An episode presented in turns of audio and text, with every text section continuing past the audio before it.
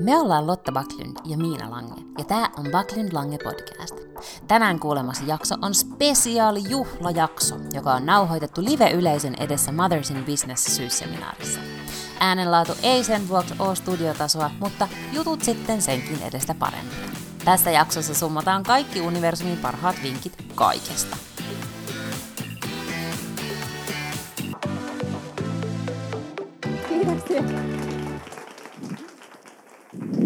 Kumman puolen sä haluat Mä, olla? mä menen tälle puolelle, tää on varmaan tota. Hei, hauskaa, että te olette kaikki täällä. Kuuletteko te mua? Hyvä. Ku, kuuletteko te mua? Ah.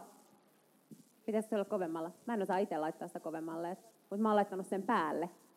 Ja siihen riitti mun kyvyt. Hei, mahtavaa, että olette täällä. Ähm, käsi ylös kaikki, jotka on kuunnellut joskus Bakrin Lange podcastia. Hyvä, teitä on ehkä kuusi. Mahtavaa. eli, eli voidaan puhua kaikki vanhat jutut, ja se on kaikille aivan uutta. Sehän on ihan fantastista.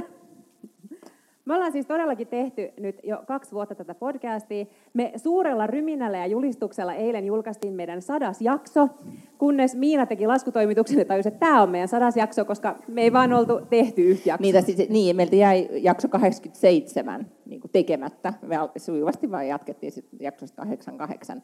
Mä eilen tein tämmöisen researchin ja tässä taustalla näkyy, pyörii nyt sitten kaikkien meidän niiden sadan jakson kansikuvat. Eli näette vähän sitä aihepiiriä, mitä, mitä me ollaan tota, mistä me ollaan vuosien aikana tai noiden kahden vuoden aikana puhuttu. Ja jos tässä ei ole mitään kauheasti visuaalista, koska tämä on vain podcast, eli meidän ääntä, niin te voit katsella noita kuvia tai sitten mennä meidän Instaan Paklud Lange podcasti ja sieltä tutustua ja katsoa ja lukea, että mitä kaikkea juttuja siellä on. Me saadaan aika paljon palautetta, siellä meidän Instassa on keskustelua ja me saadaan paljon DM, eli Insta, mitä nämä on, direct message kysymyksiä. Niin tota, että meillä on myös kiva keskustelua siellä Instassa. On. Ei me mihinkään siis silleen osata vastata, mutta hirveän kiva, että ihmiset joskus kysyy meiltä jotain asioita. Niin, tai ne kysyy nyt samoja asioita, niin kuin, että mikä, mikä, mikä se oli se kirja, mistä Miina sanoi, että hänen elämänsä on muuttunut. Ja sitten Miina kertoo, ja sitten Miina elämä ei kuitenkaan muuttunut siitä kirjasta, mutta aina, niin kuin, sit me viikataan sitten seuraavasta kirjasta. Ja joka tosi paljon me saadaan tärkeä. siis palautetta siitä, että meidän podi kannattaa kuunnella, koska sieltä kuulee kaikki parhaat podcast-vinkit, kaikki parhaat kirjavinkit ja kaikki parhaat sarjavinkit. Eli se on nyt hyvä myyntiargumentti, miksi kannattaa kuunnella. Mutta mä ajattelin, että jos kuitenkin suurin osa teistä ei meitä tunne, niin muuta kuin että mä olen niin kuuluisa laihduttaja ja reipas ihminen ja hän on toimittaja, niin me voitaisiin vähän esitellä itseämme. Tai esitellä toisiamme. Okei. Okay. Mm. Tota, ja oikeastaan meidän podihan alkoi siitä, me ei tunnettu Lotan kanssa ollenkaan. Mä, vaan, ää, mä olin tehnyt aikaisemmin podcastia Komulaisen Kristinan kanssa ja mä rakastan podcastia. Ja sitten mä ajattelin, että kenen kanssa olisi kiva tehdä podcastia. Mä laitoin Lotalle mailia, että sä oot mun listalla ykkösenä ja mä haluaisin tehdä podcastia. Ja tota, sitten me mentiin, mä laitoin sulle mailia ja me mentiin syömään, juteltiin vähän aikaa ja sitten oltiin silleen, ah, tää on hyvä juttu ja alettiin tekemään podcastia. Hän tarjosi, ja mun yksi sääntö on, että älä koskaan sano ei ilmaisille lounaille, paitsi että meidän tällaiseen nalkkiin, ja nyt mä näen hän niin kuin joka ikinen viikko. Tai sitten me keskustellaan muuten vaan, mutta me vaan siis, äh, nyt me ollaan juteltu sata tuntia, niin mä voin väittää, että mä tunnen sut aika hyvin.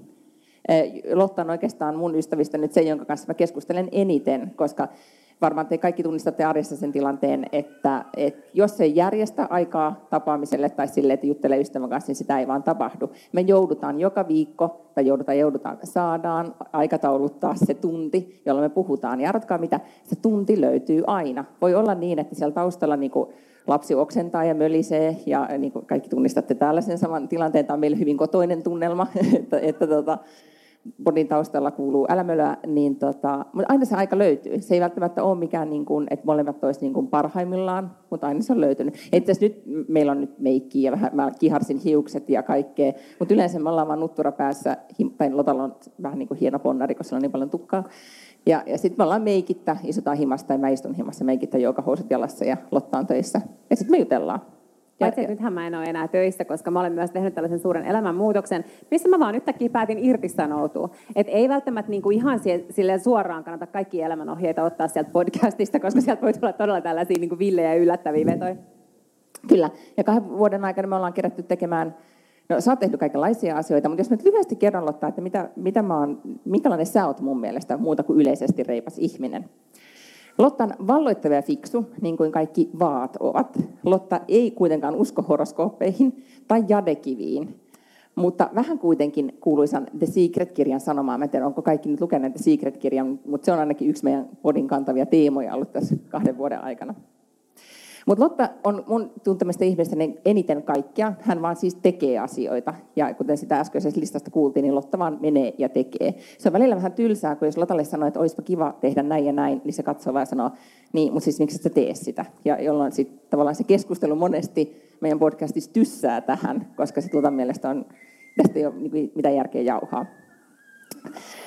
Lotta on ollut, hän on ollut kehitysjohtaja, nyt siis jo toki irtisanoutunut pormestarin oikea käsi, somepersona, stand-up-koopikko, verkostoituja, puhuja, 10-vuotiaan tytön äiti ja just tämä mediasta tuttu laihduttaja. Se on musta niinku, mä en tiedä, on, onko sä enää nyt tässä niinku No nyt meillä on pitkään aikaa, mutta aihe? me naiset kerran halusivat tehdä musta ison jutun. Siis silloin kun mä tein stand-up-komikkaa, joka on oikeasti todella vaikeaa, niin ei todellakaan kukaan naisten lehti halunnut mua kanteen, mutta ansi olla, kun mä laihdutin 20 kiloa, niin jumalistetta alkoi kiinnostamaan. Ja sitten mä sanoin sille toimittajalle jossain vaiheessa, että eikö susta ole hassua, että, että mieti kaikkia näitä muita juttuja, mitä mä oon tehnyt, niin kuin, että ne oli paljon vaikeampia tavallaan kuin tämä laihduttaminen. Sitten se oli sille, että joo, kuule sä olisit voinut tehdä väitöskirjan ja sä et olisi tuossa kannessa, ellei olisi laihduttanut. Okei. Okay, Mutta ajat on myös muuttuneet, nimimerkillä naisten lehtien niin puolelta ponnistanut, niin oikeasti ei, on muitakin kriteereitä tätä nykyään. Mä oon sitä mieltä. Mutta siis Otalaan, niin kuin, mikä eniten aina niin kuin, mua kadehdituttaa, paitsi se, että sä teet näitä niin kuin, muuveja, niin se, että sulla on paksu tukka. Kellään ei ole noin paksu tukka. Se on rasittavaa, että jollain on noin paksu tukka mun mielestä. Me voidaan Sitten me puhutaan aika paljon. että missä voi kokeilla. Joo. Ja sitten, mutta, ja tämäkin on tärkeä asia Lotasta. Lotta on ehkä Suomen paras nukkuja. Lotta nukkuu yönsä hyvin. Lotta menee kymmeneltä illalla nukkumaan. Lotta ei tavoita somekanavista kello 10 jälkeen. Lotta vastaa seuraavan kerran kaikkiin viesteihin vasta 07 jälkeen aamulla. Ja näin Lotta tekee, on tehnyt aina viimeisen kaksi vuotta, kun mä olen hänet tuntenut. Mm. Mm. Tylsää sekin, mutta siis niin sen mä oon myös oppinut sulta, että se on tosi järkevää ja niin kannattaa tehdä. Mm. Hyvä. Miina, kun otti muhun, nyt mä esittelen siis Miinan, kun hän otti muhun yhteyttä, mä olin ihan silleen, että Cosmopolitanin päätoimittaja, että niin kuin miten ihmeessä, entinen, entinen. Mm-hmm. mutta silti mä jotenkin pidän, että jos sä oot Cosmopolitanin päätoimittaja, niin sä oot jotenkin ihan sairaan hyvin kartalla kaikesta niin kuin maailmasta ja tyylistä ja kauneudesta ja trendeistä, ja mä, että miten mä oon edes osunut jotenkin sen kart, niin kuin jotenkin radarille, että et kun, että miten tällainen jotenkin näin jotenkin kosmopoliittinen, jännittävä ihminen voi olla kiinnostunut minusta, mutta niin hän vaan oli. Ja se on kyllä totta, että vieläkin, vaikka hän on entinen Kosmon päätoimittaja, niin hän on kyllä mun elämässä sellainen lifestyle-auktoriteetti. Hän on äärimmäisen hyvin kartalla kaikesta maailmassa. Se tietää aina kaikki uusimmat somekohut, uusimmat tyylit, uusimmat trendit, mistä maailmalla puhutaan. Sen hän tietää. Sitten hän aina kertoo mulle ja mä oon silleen, ah jaa, en ole kuullutkaan. Ketä nämä ihmiset on, kenestä sä puhut? Hän tietää aina tällaisista asioista kaiken. Mutta sen lisäksi hän on kyllä todellakin toimittaja. Hänellä on siis niin toimittajan sielu ja etiikka, että jos mun tavalla sielu on niin kuin koomikon tai poliitikon tai TV-tuottajan sellainen niin likainen sielu, niin, niin jotenkin sieltä kuitenkin puskee aina, vaikka hän tekee nyt bisnestä ja tekee oikeasti brändien kanssa töitä, niin sieltä puskee aina välillä esiin se sellainen niin kuin toimittajan integriteetti, mikä on musta aika jännittävää ja hienoa. Ihanaa, että sä oot jotenkin kaikkien niitä sekoilujen välissä tunnistanut tämmöisen asian. Mähän silloin aikoina, kun mä hain toimittajaksi tai pyrin alalle, niin, niin tota, mua kysyttiin työhaastattelussa aikoina Suomen tietotoimistolle, että, et, niin kuin, että miksi sä oot että haluatko parantaa maailmaa? Mä että ei, mä haluan vaan päästä paikkoihin. Ja se on edelleen mun niin kuin, motiivi. En mä ihan hirveästi. Musta on kiva, että maailma paranee, mutta mun motiivi on kyllä se, että mä pääsen paikkoihin. Niin kuin tämmöisiin paikkoihin. Niin, että pääset tänne. Mm. Mm. No, niin kuin mä sanoin aikaisemmin, niin meitä kuunnellaan siis ilmeisestikin palautteen perusteella tosi paljon näiden vinkkien äh, takia. Ja sitten usein tietysti tulee myös se kysymys, miten te ehitte lukea ja kuunnella kaikki nämä podcastit ja käydä näissä paikoissa ja näistä kaikista asioista, mistä te vinkkaatte. Niin mä ajattelin, että, että ilmeisesti Maarettakin jonkin verran puhuu tästä niin kuin ajanhallinnasta ja muusta, mutta mä ajattelin, että nyt me voidaan silleen, tyhjentää pajatsoa kaikista meidän parhaista ajanhallinta- ja elämänhallinta vinkkeistä. Kuinka monta sulla on tällä listalla? Niin, no siis, meitä, siis kahdessa vuodessa, kun mä tein näitä, meidän kävin läpi näitä meidän vanhoja jaksoja, niin me ollaan siis todella paljon puhuttu tästä aiheesta. Ja sitten se, että, että jos joku niin ultimate vinkki, niin mulle ei niitä ole. Lähinnä se on mennyt niin päin, että sä oot kertonut, että kansis tehdä näin. Ja eh, ehkä niin kuin isoin juttu, mikä mulla on tässä niin kuin kahden vuoden aikana, tai oppi on ollut niin appi, jonka nimi on Wunderlist vai Wunderlist Wunderbaum, Wunderlist, joo. Mä en tiedä, kuinka monella teillä se on käytössä, mutta se on niin, aivan mahtavaa. Ja sitten kun sen synkronisoi koko perheeseen, niin, niin kertakaikkisesti niin avautuu aivan uusia todellisuuksia. Ja se on tällä hetkellä niin kuin asia, joka oikeasti on mullistanut mun elämäni ja ajankäytön. Toinen juttu, mikä on semmoinen tietenkin, että mä, kun mä asun äh, Tukholmassa ja pendlaan, tätä on nyt jatkunut kaksi-kolme vuotta, vaikka piti olla väliaikainen ratkaisu, mä pendlaan Norwegianille, lennän tänne siis äh, joka viikko tai joka toinen viikko, ei ajatellut ilmastoa, koska se ei nyt tässä on ehkä tärkeää, koska tärkeintä, että pääsen tänne Suomeen töihin. Niin mulla on aika paljon niin työmatkoilla aikaa. Ja, ja sitten mä kuuntelen ihan valtaisesti podcasteja, ne on tosi tärkeä tiedonlähde mulle, ja sitten kirjoja. Ja, ja, tota, ja kaikki mun vapaa-ajat tai semmoiset hetket, tyhjät hetket täytän äänellä tai podcastilla tai jollain jutulla. Et ei ole siivoamista ruoanlaittoa tai mitään, missä mulla ei ole taustalla koko ajan jotain tietoa. Se on yksi semmoinen juttu. Mä teen ihan samat ja vaikka mä lennäkään mihinkään joka viikko, niin pelkästään se, että sen kaksi... Sä kävelet töölössä. Kävelen tosi paljon töölössä ja kävelen töihin ja joka paikkaan tämä liittyy just siihen niin kuin helkkarin. Kato, miten hienosti mä seivasin. Puhutaan kohta kiroilemisesta. Mutta... Niin kuin ei saanut kiroilla. Tämä on niin, tosi sitten kun mä tein sen elämäntapamuutoksen ja aloin vähän laihduttamaan, niin tajusin, että pitää joka paikkaan kävellä eikä aina mennä jollakin bussilla. Niin, mä tähän sivukommenttina siis, niin kuin, että järjestäjät tuli meille tuossa äsken sanoa ennen kuin me aloitettiin, että, että en tiedä, että ollaanko juteltu tästä niin kuin aikaisemmin, mutta että, tota, tuolla on tosiaan vähän niitä isompiakin lapsia siellä yleisössä, että että, että ehkä se kielen käyttö, sehän ei mitenkään tuomitsevasti siis tiennyt, että mä kiroilen tosi paljon, vaan niin kuin tuli sanomaan ennaltaehkäisevästi, että please, älkää kiro kiroilko niin paljon. Ja tota, nyt mä huomaan, että se, se on, niin, se on vaikeaa. Se on vaikeaa. Mutta, mutta tutkimusten mukaan älykkäät naiset kiroilee paljon, joten niin kuin, tätä, yritetään tässä nyt niin kuin... Aha. No, mutta siis sä olit kertomassa siitä, että sä kävelet töölössä. Niin, mä kävelen tosi paljon ja mä käytän myös kaikki tämmöiset niin tiskaushetket ja mitkä tahansa hiljaiset hetket. Ja yllättävän paljon niitä kuitenkin kerääntyy siis päivän aikana, että jos sä oot sopinut lounastreffit jonnekin ja sä kävelet sinne lounastreffipaikkaan, niin siinä tulee helposti kahdeksan minuuttia hyvää niin kuin kuunteluaikaa. Ja ennen kuin mä löysin äänikirjat, niin mä olin tosi huono lukea tietokirjoja. Niitä oli massiivisesti kiinnostavia, mä ostin niitä, mä lainasin niitä kirjastosta. Tietysti kaikki Malcolm Gladwellit ja Brené Brownit ja muut tämmöiset. Niitä oli hirveä kasa aina mulla ja en mä niin kuin saanut aikaiseksi, koska nehän ei ole sellaisia kirjoja, että ne on niin kuin vaikea laskea käsistään niin kuin joku romaani voi olla. Mutta sitten kun tuli äänikirjat ja tuli näitä palveluita, missä niitä voi kuunnella niin paljon kuin haluaa ja nopeutettuna. Mm? Tämä on niin, niinku eri, mä en tee tätä, mutta tämä on sun juttu, tämä nopeutus. niin. niin sitten yhtäkkiä niitä saa kulutettua ihan massiivisesti, koska tietokirjat on tosi helppoa kuunneltavaa. Sä opit mielenkiintoisia asioita ja samaan aikaan itse asiassa mun mielestä kaunokirjallisuutta on tosi hankala kuunnella, koska kun sä luet kaunokirjallisuutta, niin sä näet sen lauseen lopussa, että kuka sen sanoo. Mutta, mutta sitten kun joku möreä ääninen äijä siellä niin puhuu niitä repliikkejä, niin se on vaan tosi kummallista. Mä oon saanut ihan valtavasti tietokirjaa kulutettua. Ja sitten jos alkaa näyttää siltä, että tämä ei vedä nyt niin kuin ihan silleen sairaan hyvin, niin voi kuunnella aivan hyvin 1.3 tai 1.4 nopeudella niitä kirjoja, jolloin sen saa loppuun myös paljon nopeammin. Mm. Koska sitten taas se luovuttaminen, niin se ei, ei taas ole niin kiva juttu. Mutta sitten sulla oli joku semmoinen eikö ole joku palvelu tai appi tai joku, jossa oli niitä silleen niin kuin, äh, tiivistettynä, joku Blinkist vai mikä sen nimi Joo, Blinkist on semmoinen siis palvelu, minkä voi ostaa. Mä en muista, että se on ehkä joku 60 vuodesta, mitä mä olin ensin silleen, 60 onpa paljon, jos mä vertaisin, että paljon menee teatterissa yhteen, ja siis en puhu semmoisesta teatterista, missä ihmiset esiintyy, vaan siitä yökerhosta.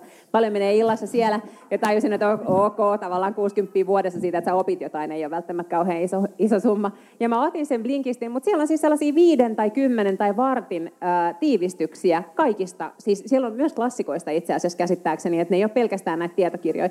Mutta jos haluaa niin kuin ymmärtää, mistä ihmiset puhuu, kun ne puhuu vaikka Ed Catmullin Creativity Inkistä, mutta sä et jaksa tahkota sitä läpi, niin sitten sä voit kuunnella sen tiivistelmän ja sitten sä oot silleen vähän kartalla, että mistä jengi puhuu. Niin, ja se on oikeastaan se on meidän niin kuin juttu, että me ollaan vähän kartalla. Ei Joo. ole semmoista asiaa, ettei niin kuin Lotta voisi aloittaa keskustelua aiheesta kuin aiheesta, koska hän on vähän kartalla koko Kyllä, aika. Huom, mm. vähän kartalla. Mutta just sen verran, että pystyy pikkasen keskustelemaan ja siinä vaiheessa, kun mennään syvälle, niin pitää äkkiä mennä vessaan tai jotain. Mutta siis tämä liittyy siihen, jos joku on katsonut, oliko se Netflixissä vai HBOlla, me ei koskaan muisteta näitä suoratoistopalvelujen niin nimiä, mutta tota, tai että mistä mikäkin sarja tulee, mutta se, mikä oli Bill Gatesin aivoista. Mm-hmm olisiko nyt sitten Netflixissä, sitä suositellaan, koska sehän kertoo siitä, että oikeasti Bill Gates on ihminen, joka siis täytti aivonsa niin sään, niin kuin, säännöllisesti, hän vaan niin kuin, lokeroi sinne tietoa valtaisia määriä. Hän on tunnettu siitä, että hän oikeasti tietää kaikista asioista oikeasti kaiken. Mutta me ei missään tapauksessa pyritä sille tasolle, vaan meille riittää tämä tämmöinen niin yleistaso. Mutta me pyritään mielellään sille tasolle, että meilläkin olisi miljardeja. Niin joo, se, se taso, se, se on, mutta se on, mut, tiedätkö, Bill Suunnitelma on vähän auki vielä. Niin, ja Bill Gatesin kohdalla nämä kyllä korreloi toisiinsa. että, Niin, niin, aivan. että jos jättää yleistasolle, niin voi olla, että pääst, päät, sit, mikä se oli se, niin kuin, niin, joo. Sitten mä haluan siis kysyä, että okei, osaan tietysti äitiyslomalle ei joudu, ei ole siellä maili-ikeessä, mutta kuinka monet vihaa sähköpostia? Joo, ja kuinka monella niin kuin joutuu olemaan sähköpostin kanssa koko ajan tekemisissä? Joo, ja elämän haluhan siis niin kuin lähtee, kun pitää avata inboxi. Ja mä ostin jossain vaiheessa, on tämmöinen suomalainen kundi kuin Sampo Sammalisto. Se on väi- väitellyt varmaan niin kuin teknillisestä korkeakoulusta, tai niin kuin mun mielestä oli ehkä silloin TKK, varmaan nyt Aalto. Ja hän kutsuu itseään tehokkuuksi tohtoriksi, mutta se on tehnyt sellaisen kirjan, jossa on todella paljon sellaisia konkreettisia vinkkejä. Ja siis mä vihaan sähköpostia, mä, en niin kuin, mä aina jotenkin, kun pitää avata sähköpostia, mä silleen niin kuin pikkasen murrun sisältä. Ja sitten siellä näkyy, niin kuin, että 24 lukematonta sähköpostia. Ne ei ole edes ikinä kivoja, ne on aina jotain, että pitää tehdä hirveästi ja kaikkea. Niin siis hänellä oli äärimmäisen hyvä. Hän tavallaan niin kuin, hän opetti, että tänään, kun meet kotiin tai sinne inboxiin, niin siirrä kaikki, mitä sulla on inboxissa, sellaiseen erilliseen kansioon. Tee sen nimeksi vaikka, niin kuin, että mikä kuukausi nyt on, että lokakuu ö, 2019. Sä tiedät, että ne on kaikki siellä. Eli sä aloitat ikään kuin puhtaalta pöydältä. Sen jälkeen, joka kerta, kun sulle tulee sähköposti, niin et rupea niitä lukea joka, niin kuin joka hetkellä, vaan päivität kolme kertaa sun kalenteriin päivässä puoli tuntia, että sä luet sun sähköposteja. Sitten jokaisen sähköpostin kohdalla, jos sen tavallaan hoitamiseen menee enemmän kuin kolme minuuttia, niin kalenteroi sulle heti aika, milloin sä hoidat sen. Ja jos siihen menee alle kolme minuuttia, niin hoida se heti ja deletoi tai arkistoi. Että ei sinne jää roikkumaan sellaisia, koska ne on hirveitä, ne roikkuvat sähköpostit. Mulla menee aivan pinna niissä. Sanoisin, miten oikeasti pinna menee, jos ei täällä olisi näitä lapsia. Mutta mä vihaan siis sähköpostia, mutta Sampo Sammalliston ansiosta mä oon ehkä vähän silleen alkanut jotenkin pystyä elämään mun inboxin kanssa. Ja mä itse asiassa on yllättävän usein sellaisessa tilanteessa, no varsinkin nyt kun mä oon irtisanoutunut, niin että mulla on tosi vähän sähköposteja mun inboxissa. Mutta haluaisitko sä ottaa tämän mun, siis mulla on omassa niin privassa Gmailissa, joka on ollut siis mun käytössä siis vuosikausia. Mutta tässä on tämä luku oikeasti, tämä on 41 750, joka on niin lukematonta mailia. Niin please, mä annan projektin sulle, hoida tämä. Se on Control A ja delete. Mutta täällä oli tärkeitä, henkilökohtaisia tärkeitä meille vuodelta 2007, jota mä haluaisin säilyttää. Mm. Mm. Ja musta on myös tärkeää niin kun tunnistaa itsessään se, että mä, mä ainakin Et jos on tilaan- border ja haluaa Border. Kyllä. Me ollaan silleen myös vähän erilaisia, että Miina tykkää kauheasti kaikista kamoista ja se ostaa tosi paljon kaikkea tavaraa. En enää Mäkin niin ostan, hirveästi. Mm. Niin, mäkin ostan kaikkea tavaraa, mutta mä heitän kyllä vielä enemmän pois, koska mä jotenkin vihaan kaikkea kamaa. Et musta on tullut silleen marikondo uskovainen, vaikka mä en tarvii mitään sellaisia pieniä japanilaisia selittämään, että mä tarviin enemmän tilaa kotiin. Mutta sitten mä haluaisin elämänhallinta vinkistä. Tässä nyt vähän tuli jo esille, mutta mä oon tosiaan tehnyt kaksi kertaa tällaisen elämäntapamuutoksen mun elämässä. Ja ensimmäinen oli se, että mä aloin vähän laihduttamaan, josta kaikki kiinnostui. Ja sitten tästä toisesta kukaan ei ole kiinnostunut niin paljon, paitsi vähän Miina. On siis tämä nukkuminen. Mä luin Aki Hintsan voittamisen anatomiakirjan. Oletteko te lukenut sen kirjan? Joo, se on äärimmäisen hyvä kirja ja siellähän tulee todella konkreettiset esimerkit siitä, että mitä varten kannattaa nukkua ja ää, miten se sitten niinku oikeasti tehdään. Ja se, on, se vaatii vaan sellaisen niinku kertaheitolla elämäntapamuutoksen, niinku mikä tahansa elämäntapamuutos. Ja se elämäntapamuutos on tosi paljon helpompi, koska se on sellainen, että sä menet vaan nukkumaan ja paat valot pois. Niin, no, mutta nyt oikeasti, nyt me- muistetaan tämä yleisö, on nyt ihmisiä, jotka ei voi nukkua. Niin, niin, Yksi rouva nyökkäilee täällä, koska hän tietää, mistä mä puhun, ja se tehdään jotenkin mukamas vaikeammaksi. Ja mä ymmärrän, koska mäkin tein sitä aikoinaan vaikeammaksi silleen, että okei, lapsi pitää panna nukkumaan kahdeksalta. No mä olin vielä semmoinen, että mä jumitin siellä, kun lapsi älä mene mihinkään ennen kuin mä nukahdan. Sitten mä olin silleen, okei. Sitten siellä pimeässä yrität vähän silleen salaa puhelimella jotenkin Kuvaat selata. just mun elämää. Mun elämä on just tollasta tällä hetkellä. Niin. Ja sitten lapsi on silleen, että en pysty nukkumaan, kun puhelin heijastaa. Sitten sä niinku istut siellä se huoneessa tai pahimmassa tapauksessa olet vienyt se omaan sänkyyn. Ja nökötät siellä, nukahdat ehkä, sitten heräät sille yhdeltä toista silleen, että no mitäs, nyt on tämä mun oma aika. Sitten sä menet ihan sille pöllömystyneenä olohuoneeseen, sitten katsot Netflixiä, tai oikeemmin selaat, että mitä kaikkea Netflixissä on, uuvut ja paat pois sen. Ja sitten oot silleen, että en jaksaisi pestä meikkejä, mutta varmaan pakko, et ehkä pese. No mä pesen aina. Mm. Sitten meet nukkumaan. Ja sitten tavallaan niin oot nukkumassa joskus yhdeltä, ja sitten sun kello soi 6.30. Niin monta tuntia tuli, ja tuliko kauhean niin kuin, tuliko sinulla siitä omasta ajasta tosi sellainen niin rikastuttava ja helpottava ja jotenkin parempi olo, niin yleensä ei tullut. Sitten jossain vaiheessa se johti, tässä tapahtui monta asiaa yhtä aikaa, josta yksi oli vesivahinko meidän talossa, joka johti siihen, että me jouduttiin mun tyttären kanssa muuttamaan siis sellaiseen aika isoon yksiöön, jonka vakuutusyhtiö meille toimitti. Mutta siellä ei saanut mitään niin kuin, ovia kiinni tai valoja pois yhdestä huoneesta, vaan valot piti sammuttaa koko kämpästä, kun lapsi meni nukkumaan. Sitten pystyi odottaa sen tunnin, että se siellä niin kuin jotenkin taistelee sitä unta vastaan ja sitten laittaa valot päälle. Mutta en mä jaksanut, mä rupesin nukahtaa sinne, sitten mä olin ihan silleen, wait a minute, mähän voin vaan mennä siis nukkumaan sen lapsen kanssa. Vuolaa, yhtäkkiä yhdeksältä mennään sänkyyn, luetaan valot pois, alettiin nukkumaan ja sitten kello soi kulkaa seitsemältä. Ja voin sanoa, että mä oon paljon kivempi ihminenkin nykyään. Mm. Ja aika vähän se sitten kuitenkaan, mä oon niin tosi vähän menettänyt niissä semmoisissa hölmöissä jotenkin oma aika illoissa. Niin. Ja mä aloin tekemään tätä kanssa, sit, kun tutustuttiin, niin nimenomaan sitä, että menee saman aikaan lapsen kanssa nukkumaan. Sehän vähän tuntuu luovuttamiselta, että nyt niin, tavallaan niin kuin jää oikeasti se oma tärkeä aika kokematta. Mutta mut sitten ehkä kun paras tunne on se, että kun herää aamulla, että on oikeasti levännyt, niin tavallaan se oli sen arvosta. Tietenkin sitten mä olen, meillä on se ero, että mä asun perheessä, siis mulla on mies. Ja sitten niin kuin miestä se vähän niin kuin harmitti, että mä olin aina silleen, että hei, hyvää yötä kello kahdeksalta. Ja hänen mielestään meidän oma aika kärsi, mikä oli toki totta, mutta sitten mä vaan valitsin unen. Niin kyllä mä nyt sitten, että, että niin on tilanteita, joissa oikeasti kannattaa valita uni. Hmm. Ja siis Toim Huominen on kuitenkin vielä naimisissa. Et ei, tai siis, siis avosuhteessa, avosuhteessa. Niin, Ruotsalaiset me ollaan avosuhteessa, niin. niin kukaan me ei enää Ruotsissa naimisiin. Haloo. nukkuminen ei siis tuhonnut heidän suhdettaan. Eli me molemmat voidaan ihan siis sille lämpimästi kyllä suositella sitä Se nukkumista, nukkumista. kyllä. Joo. Mm. Mitä kelloa? No, siis meillä oli joku ajankäyttöopas täällä 20 minsaa? Okei, okay, no hyvinhän me ehditään me, sitten. Me, myönnän kyllä eteenpäin hyvä. Joo, no niin, siis, no niin, sitten te käsiteltiin ajanhallinta ja elämänhallinta. Mutta sitten kun, meillä on niin kun, kun me ollaan niin hyvin näissä vinkkien antamisessa, nyt me ollaan, huomaatteko, me ollaan todella hyvin droppaamaan nimiä. Koko aika tulee nimiä ja kirjoja ja näin, me droppaillaan. Ja voidaanko me tehdä sellainen ultimate droppauslistat, missä me droppailtaisiin niin meidän meidän all-time suosikit, eli ainakin nämä meidän mielestä pitäisi kannattaisi lukea, Kyllä. katsoa ja, ja kuunnella. Mä en tiedä, löytyykö se täältä jopa niin kuin seinältä ehkä, mutta et siis mä luin ehkä vuosi sitten sellaisen kirjan kuin Bad Blood, ja mä en tiedä, onko tämä tuttu, mutta äh, se kertoo siis tämmöisestä äh, piilaaksossa startanneesta startupista ja semmoisesta kaksikymppisestä mimmistä, joka lopetti, siis lopetti opinnot Stanfordissa kesken, koska hän halusi, äh, hän halusi niin kuin mullistaa koko äh, siis mikä, verenottamisbisneksen. Siis tavallaan, että kun, kun sä meet lääkäriin ja sulla otetaan verikokeita, niin hän halusi mullistaa sen kokonaan. Että ei tarvita niin kuin neuloja ja ammattilaisia, kun tuommoinen laastari tohon noin ja siihen tulee kaikki tämä veri. Ja se Mimmi, se on niin kuin pitkä tarina, se onnistui siis reisaamaan miljoonia ja miljoonia rahaa. Se sai kaiken näköistä Henry Kissingeria ja John Boltonia ja ketä kaikki se sai sinne niin kuin, äh, oman yrityksensä hallitukseen. Ja sitten alkoi käydä ilmi, että sillä ei ole sitä teknologiaa ollenkaan. Tällaista ei ole mahdollista tehdä. Mutta se muija kusetti, huijas, ah, yksi, ei ollut paha sana.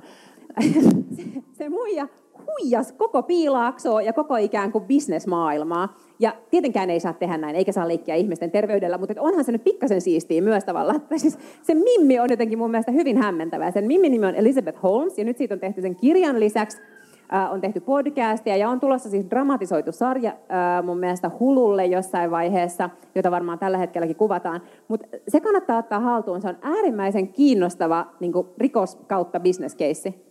Joo, ja siitä me puhuttiin ihan hirvittävän paljon, koska viikkotolkulla osin myös sit sen takia, että kun se oli jotenkin niin poikkeuksellista, tai, tai mä ainakin ihailin tätä Elisabettia siinä vaiheessa, kun hän oli Forbesin listoilla ja niin edelleen, että oikeasti nainen sai piilaksossa jotain aikaiseksi. Sitten se krapulla ja kauhea tunne siitä, että oh no, se ei ollutkaan, se oli vaan hoax, tämä ei oikeasti ollutkaan totta. Mutta se on myös hieno tarina siitä, että journalistit paljastivat hänen, se oli oikeasti toimittaja, joka alkoi kaivamaan hänen, hänen tota, menneisyyttään tai sitä yritys- tai bisnestä, joka paljastetaan, ja se oli tietenkin lämmitti minun sydäntä. Sitten meillä on ollut tämmöinen, niin kuin, no siis mä oon nyt luvannut, että mä en enää puhu siitä podcastissa, mutta me ollaan jollain tavalla, tai ollaan aika paljonkin kiinnostuneita rikoksista ja rikollisuudesta ja, ja niin kuin pimeistä voimista, koska oikeastaan myös osi varmaan sen takia, että niistä tehdään tosi kiinnostavia sarjoja ja podcasteja. Ja mun yksi tämmöinen niin kuin henkilökohtainen, mikä sen sanoisi, pimeyden obsessio. obsessio On jo. ehkä se oikea sana. Niin, on, on tämmöinen sarjamurhaaja kuin Golden State, Killerin, äh, Golden State Killer, joka Kaliforniassa 70-80-luvulla riehui. Ja, ja oikeastaan siis... Riehu, kun hän sanoo riehui, niin tarkoittaa siis raiskasi ja murhasi ihmisiä. Kyllä, joo. Enkä vähättele sitä lainkaan, mutta siitä on nyt, on, ollaan, hän jäi kiinni nyt ihan siis toissa vuonna, ja, ja, tota, ja nyt on koko hänen elämäntarinansa eri podcasteissa ja, niin kerrottu, ja, ja niille siitäkin on TV-sarja tulossa. Mutta jos on yhtään kiinnostunut True Crimesista, joka on tällä hetkellä valtaisan iso ilmiö, niin se on ehkä tällä hetkellä mun, mun ykkössuosikkia. Mutta sitten meillä on, me ollaan puhuttu tosi paljon, sä äsken name droppasit tuossa Brené Brownin, joka sä oot itse sanonut, että Brené Brownin kirjat on ehkä niitä kaikkein parhaita kirjoja sun mielestä, että ne on jäänyt sun suosikeiksi. Miksi sä Brené Brownista me ollaan kaikki nämä vuodet hohkattu niin paljon? Brené Brown on siis amerikkalainen häpeä tutkija ja ei ole siis millään lailla niin business-orientoitunut alun perin, että se on sosiologiaa ja sosiaalityötä opiskellut ja sitten se jossain vaiheessa identifioi, että häpeä on tällainen kummallinen tunne, tai ei kummallinen, mutta että niin kuin hirveän yleinen tunne, mutta kukaan ei ole oikein sitä kauheasti tutkinut. Ja sitten se yhden sellaisen oman TED Talkin kautta se vähän niin kuin räjähti ja sitten se, se on kirjoittanut todella paljon nyt siitä omasta tutkimuksen lähtökohdista. Ja Daring Greatly on sellainen kirja, minkä se on kirjoittanut. Ja kun mä luin sen kirjan, no olihan mun siinä vaiheessa jo jotain taustaa tämmöisestä niin kuin daringista, että mä olin tehnyt stand-up-komikkaa kuitenkin kymmenen vuotta työkseni, ja se voi olla pikkasen pelottavaa, kun sä meet sinne lavalle, ja sun pitäisi 15 sekunnissa saada ihmiset nauramaan, ja sitten niiden pitäisi mielellään 15 sekunnin välein nauraa sen jälkeen. Ja sitten mä olin ollut myös politiikassa, mikä on tosi sille itsensä alttiiksi laittamista. Mutta se resonoi musta tosi paljon, kun mä luin sen Brené Brownin mm. kirjan, koska se jotenkin kirjoittaa tosi paljon siitä, että, että elämä on sit vasta niin kaikkein parasta, kun sä meet sinne silleen valmiina ottamaan turpaan. Ja se ajatus on tavallaan se, että, että älä pelkää sitä, koska se tapahtuu anyway. Mutta hienoja asioita tapahtuu ainoastaan, jos sä oot valmis niin kuin laittaa itseäsi alttiiksi. Että jos sä pelkäät epäonnistumista tai pelkäät sitä failingia tai muuta, niin niin sitten tavallaan sä et pysty mihinkään suurtekoihin tai sä et pysty täräyttämään uudelle levelille sun elämässä tai kokemaan mitään uusia juttuja, jos sä vaan pelkäät torjumiksi, torjumiksi, torjutuksi tulemista mm. tai epäonnistumista. Ja sitten siinä oli tämä niin hänen iso tärkeä viesti, joka on resonoinut muuhun tosi paljon, on se, että, että ainoastaan ne tyypit, jotka on tehnyt jotain, saa antaa sulle palautetta ja sanoa susta jotakin. Koska jos et sä oikeasti ollut paikoissa, vaan huutelet jostain sivulta, että pitäisi tehdä paremmin, pitäisi tehdä toisin tai niin kuin dissata muita, etkä itse ollut siellä on stage, niin kuin Brené Brown sanoo, niin sitten ei saa sanoa mitään. Ja se on mun mielestä jotenkin niin kuin... Tai saa sanoa, mm. mutta siitä ei Mut ole ei pakko olla kiinnostunut. Niin, siis joo. tavallaan niin kuin ainoa palaute, mikä on relevanttia, on sellaisten ihmisten palaute, jotka oikeasti itsekin on tehnyt jotain. Siis tavallaan verrataan vähän siihen, että jos vauva.fiissä jotkut saakelin kylmäköt perähikiältä niin kuin huutelee, niin ei tarvii mun mielestä niin kuin silleen hirveästi lotkauttaa korvaansa, koska aidostihan se aito, kiinnostava niin kuin palaute tai, tai kiinnostava mielipide niin on ainoastaan ihmisille, joilla on sulle jotain merkitystä, jotka itsekin on niin kuin jossain vaiheessa tehnyt jotain. Hmm. No nyt päästiin tähän, niin kuin, oliko me jotain, no sitten mä vielä name droppaan tän näin, koska tämä on oikeasti niin kuin, muutti toisessa kesänä vai viime kesänä, mä en enää muista milloin mun elämä muuttui.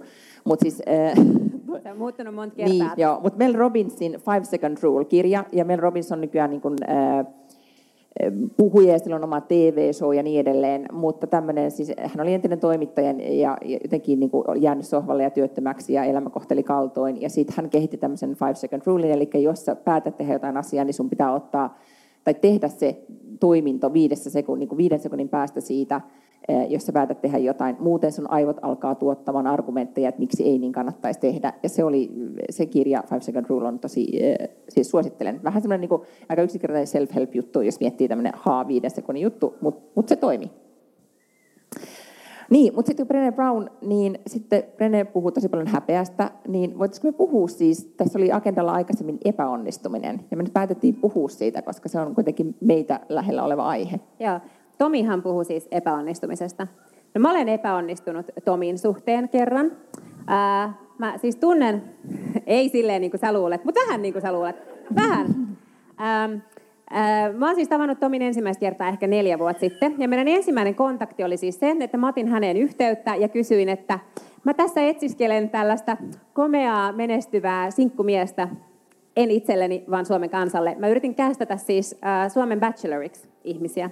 Ja eikö niin, että tavallaan kun katsoo häntä, ihan silleen kivan näköinen jätkä, sillä oli hyvin menevä startup, kova hustlaamaan. Eli mun mielestä ihan täydellinen tota, Bachelor. Ja kaikista mun maanitteluista ja lahjonnasta ja kiristyksestä ja uhkailusta huolimatta hän päätti sitten kuitenkin kieltäytyä siitä kunniasta. God knows, missä hän olisi nyt tänäkin päivänä. Ajatelkaa, se Juha Rouvinenkin pääsi naimisiin Jutta Gustavsbergin kanssa. Eli good things happen, kun, kun lähtee bacheloriksi. Mutta se oli siis osa mun entistä työtä, oli metsästää näitä bacheloreita. Mutta en saanut Tomi Kaukista siis Mutta niin, oliko se niin sulle kuinka iso ammatillinen epäonnistuminen? Äh, ei se nyt ollut. No, mutta, siis... mutta ja, ja joku ammatillinen epäonnistuminen. Jos sä nyt katsot sun uraa taaksepäin, nyt sä oot in between jobs, nyt, just nyt sä et voi epäonnistua, mutta mitä, mitä on tapahtunut aikaisemmin? No ehkä siis äh, yksi epäonnistuminen, minkä mä jotenkin otin kauhean henkilökohtaisesti, oli siis sellainen, että mun työstäni aikaisemmin, mä olin siis Warner Brosilla kehitysjohtajana. Se tarkoitti, että mun vastuulla oli se, että meillä oli myytävää ohjelmaa. Se saattoi olla meidän itse kehittämää tai se saattoi olla kansainvälisesti joku hyvä formaatti, minkä mä olin löytänyt maailmalta. Ja mä niitä optioin sitten menemään tuolla pitkin maailmaa. Mä löysin semmoisen amerikkalaisen sarjan kuin America's Worst Cooks se oli vähän niin kuin, se alkaa sellaisella idols-tyyppisesti, että kaksi huippukokkia istuu tässä ja sitten niin kuin surkeat kokit tuo niitä tekeleitänsä niille. Ja sitten ne maistelee ja sitten ne valitsee sieltä kymmenen surkeinta ja ne pääsee siihen kilpailuun mukaan. Ja sitten se on niin kuin käänteinen Masterchef oikeastaan, että ne on vaan hirvittävän huonoja. Ja sitten niitä yritetään opettaa, ja sitten sieltä aina tavallaan niin kun se huonoin jää pois, että se ei ole samalla kuin Suomen surkein kuski, vaan että sitten sieltä toivon mukaan niin kehityskelpoisin jää jäljelle ja voittaa sen kilpailun. Mä olin myynyt tätä ja mulla oli ne huippukokit oli ja oli studiot ja mietitty ja hinnat ja kaikki ja helkkarin hyvä presis ja niin kuin yritin tätä työntää molemmille kaupallisille kanavoille aivan hulluna. Sitten ne on vaan silleen, että no ei kiitos, että ihan hauska, mutta ei kiitos. Ja kuulkaa Ansolla, niin seuraavan syksynä heillä tulee Suomen surkein kokki-ohjelma, joka on oma kehitetty formaatti meidän kilpailijaltamme.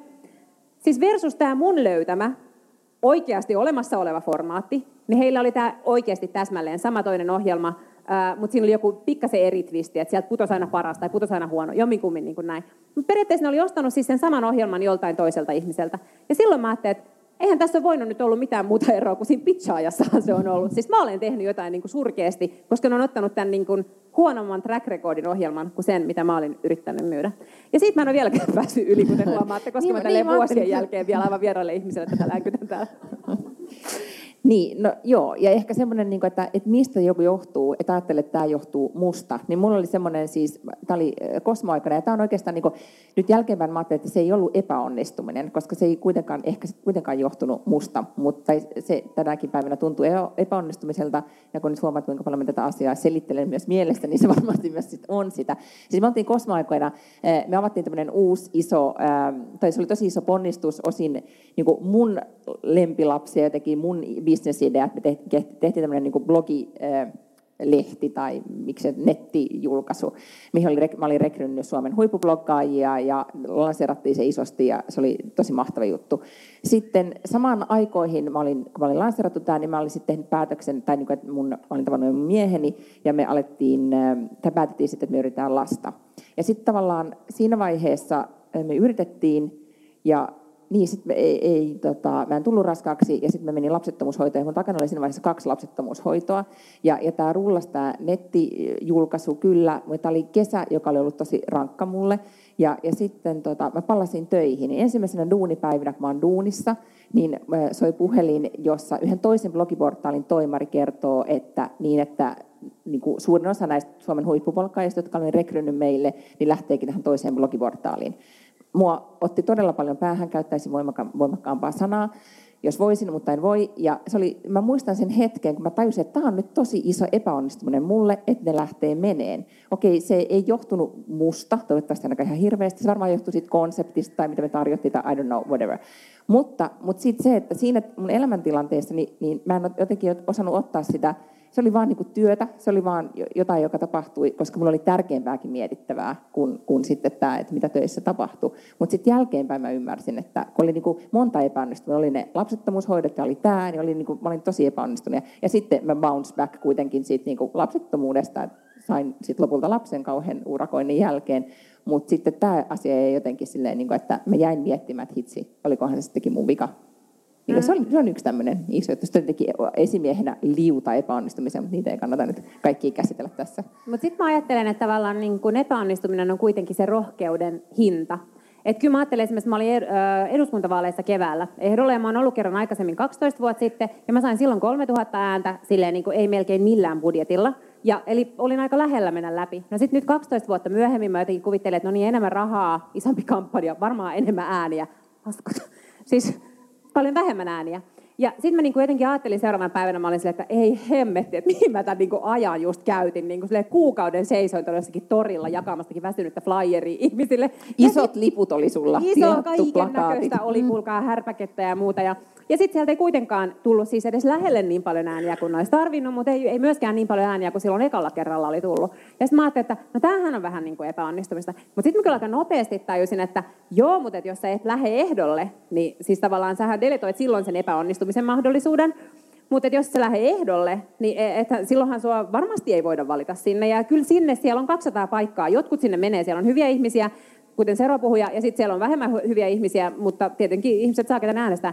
Ja, mutta en ole, en, e, en ole niin kuin, tämä ei kaiva mua asia ei, ollenkaan. Mutta mä tarkoitan vaan, että ne paikat täytetään, oli siellä sitten niin ketä hyvänsä sahuria ehdolla, eikö niin? Ja silloin sun kannattaa itse lähteä sinne, vaikka voi olla, että tulee tosiaan turpaan, mutta jonkun on pakko mennä sinne olemaan, ettei ne kaikki ole niitä sahureita.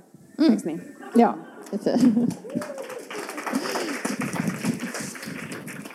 mm.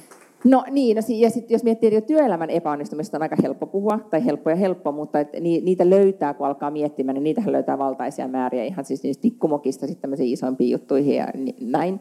Mutta entä sitten niin rivapuolella, nyt kun ollaan täällä, niin kuin, tässä y- yhtälössä, niin, niin kuin äitinä oleminen tai niin kuin, sun yksityiselämässä, haluatko puhua sun yksityiselämän epäonnistumisesta? Mä, Ota top kolme. Mä en ole ikinä epäonnistunut mun henkilökohtaisessa elämässäni.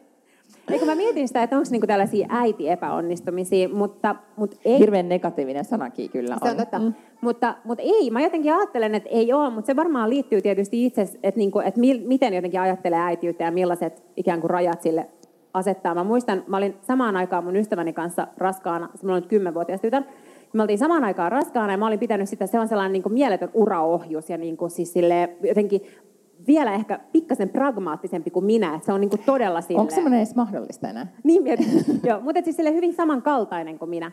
Ja sitten se yhtäkkiä, kun me ollaan raskaana, niin siltä alkaa tulla sellaisia hysteerisiä puhelinsoittoja, että joko olet, nyt pitää Montessorille leikkikouluun ilmoittautua, ja nyt on nimetystyynyt alennuksessa, ja joko olet ostanut vauva kontauskypärän, ja onko sinulla jo vauvavakuutus. Ja mä olin ihan silleen, että mitä ihmettä, niin kuin, että mä en kuullut puolistakaan näistä asioista. Mitä naisille tapahtui, miten siitä tuli tällainen niin suorittaja-äiti. Ja sitten tajusin, että meillä oli vaan tosi erilaiset. Että mun, niin, ja varsinkin se tuli esille, kun hän oli, että oletko tehnyt synnytyssuunnitelman? Sitten mä olin, että kyllä, suunnitelmani on mennä sairaalaan ja synnyttää.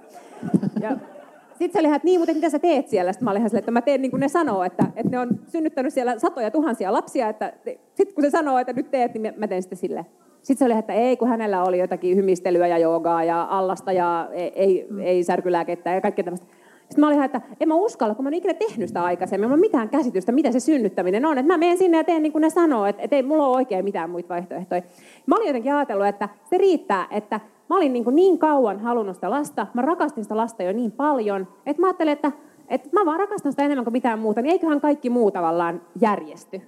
Ja se oli se mun leveli, ja mulla ei ollut siinä mitään imetystyyniä ja vauva konttauskypäriä ja muuta. Niin mä en niin kuin ikinä kokenut, että mä epäonnistuin äitinä, vaikka ei mulla ollut vauvavakuutusta tai konttauskypärää lapselle. Niin, ja mä luulen, että tästä ollaan puhuttu aikaisemmin. Sä tulit äidiksi minkä ikäisenä?